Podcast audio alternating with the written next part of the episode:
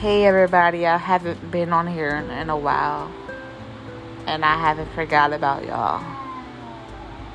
Um, I just want to say actually I didn't really have a topic today. I just wanted to say like in this life we're going to experience some things and that will really, really, really refine us and um, really, really test us to the core. And really going to have tests that we have to go through.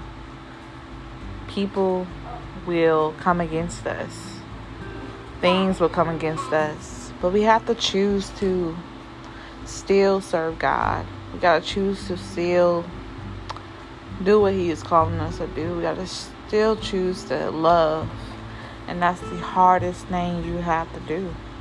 That's the hardest thing to do is while you're hurting is still continue to move forward.